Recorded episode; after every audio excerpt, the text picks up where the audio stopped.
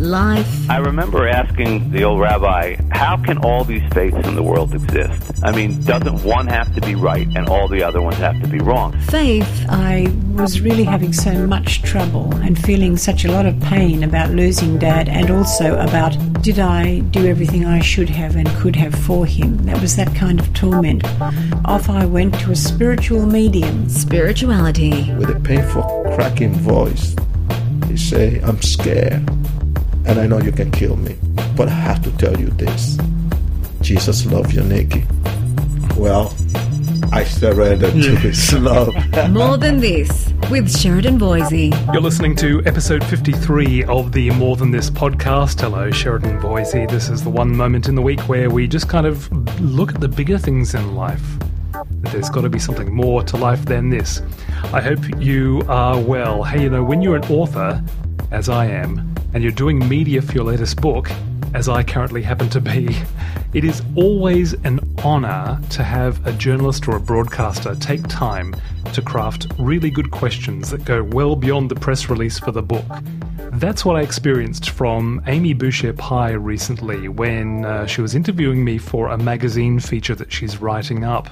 I'm going to talk to you about uh, some of the questions she asked me in just a second. In particular, one question that did stump me for a bit. And the funny thing is, she got it from my very own book.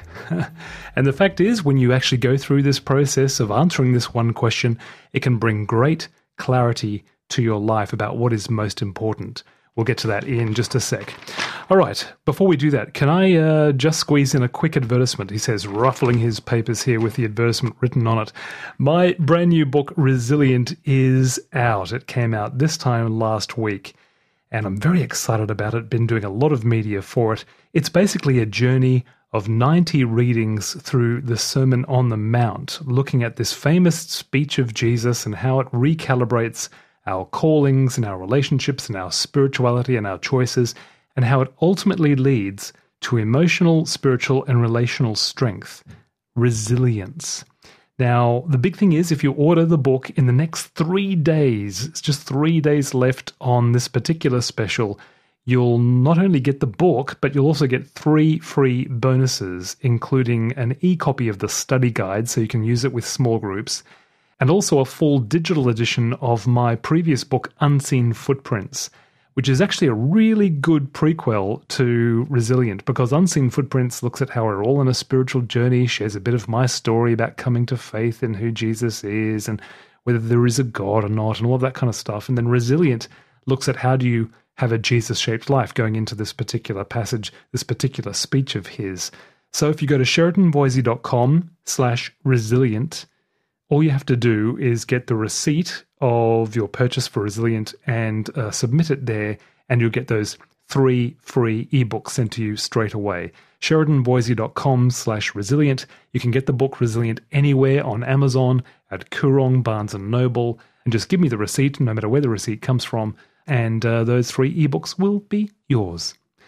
Hello, also, if you were at the Woman to Woman conference on the weekend, 1,800 women, me as the only male speaker. Make of that what you will. We had a wonderful time. Wonderful group of other speakers as well. Sarah Bessey, and a whole bunch of other people. It was a fantastic day, and God did some wonderful things in people's lives, which just makes it so good. You know, there's nothing worse than actually going along to some sort of event and you speak there and people like it and they go away and I don't know, nothing really of major significance happened. Well, that's not what happened on Saturday. Some lot of lot of lives were uh, were really touched. If you haven't been to it yet, do book in to next year's event. Okay, so Amy Boucher Pye drops me an email and says, "How about we do a feature for you in the next Woman Alive magazine?" Now, what is it with all these women magazines and conferences anyway? and she's asked these great questions of me. She says, "What spiritual practices do you hold dear? How do you let go of a broken dream?" How do you personally, Sheridan, hear God's voice? I love those kinds of questions. But then Amy asked me something that really had me pause for thought for quite a while. In fact, it sent me to my journal for a few hours in the afternoon trying to answer it before I wrote it down and sent my answer back to her. And the funny thing is, this question actually she had drawn from Resilient itself. The question was this If you were to write your life into a short story, what would it say?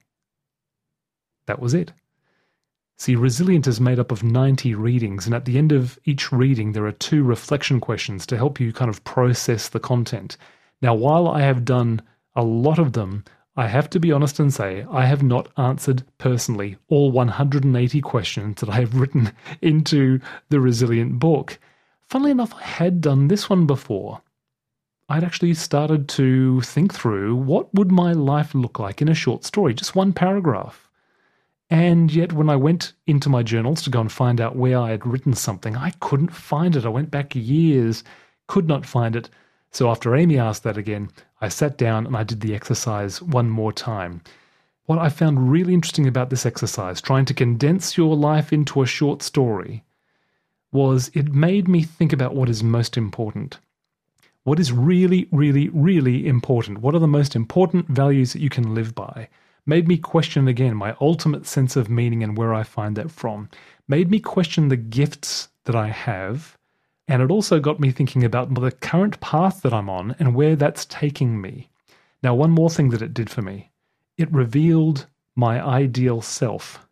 As I was writing this story, I tell you what, my ideal Sheridan, that super Sheridan that's in the back of my mind all the time, he wanted to pop up and say, here's what the story should say. Here's how, how glorious your life is going to be. Here's all the things that it should be including. You know, you and I, we both have the ideal self in the back. And I think the ideal self has been shaped by the movies we've watched and the heroes that we've had, the people that we've wanted to emulate, the big dreams that we've wanted to achieve with our lives.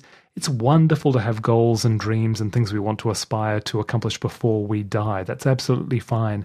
But the super self, the ideal self, normally, normally they never actually appear in the course of our lives. So here's what I did.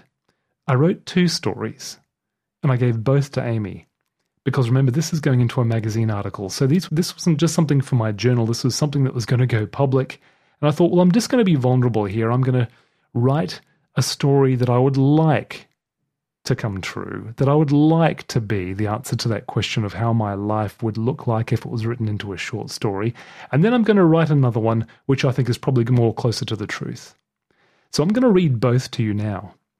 And I hope that they inspire you a little bit to go and just spend a couple of hours prayerfully sitting down somewhere in a coffee shop, in your lounge room, in your bedroom, whatever it might be, somewhere quiet, out in a park and journaling in just one to two paragraphs what your life story would be if written in a very short story. One paragraph, no more than two. How would it read? Here is version one. This is what I'd like my story to say. It goes like this The once shy boy with blonde hair and few friends grew up to become a champion of faith, a beacon of light a font of insight, a humble success. When he spoke, heaven opened. When he wrote, angels wept. People hung on his every word. Wisdom flowed from his lips. Love emanated from his soul. Miracles fell from his fingertips. And every hardship he met, he faced with confidence and tenacity. Respected by many, loved by all, he died at peace, leaving a legacy of faith and writings that went on to inspire generations to come. Don't you just wait for the dramatic music and the big American voiceover? It really does read like some sort of trailer for a Hollywood epic, right? That's what I'd love my life to end up being, but it's a bit self congratulatory, don't you think? So here's my second story. Here's the one that I think is going to be close to reality. And it goes like this The once shy boy, with blonde hair and few friends, survived the bullies, came to faith in Christ in his teens, and went on to play his small part in the story of God.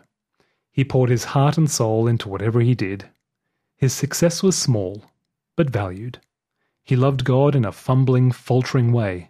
He loved others the same, never feeling like he'd quite done enough.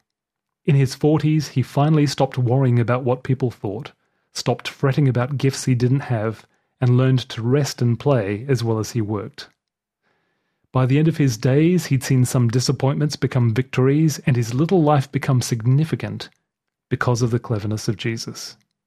He died flawed but faithful, and loved by those who mattered most, trusting that the things he'd said and the words he'd written had opened some eyes to see the face of God.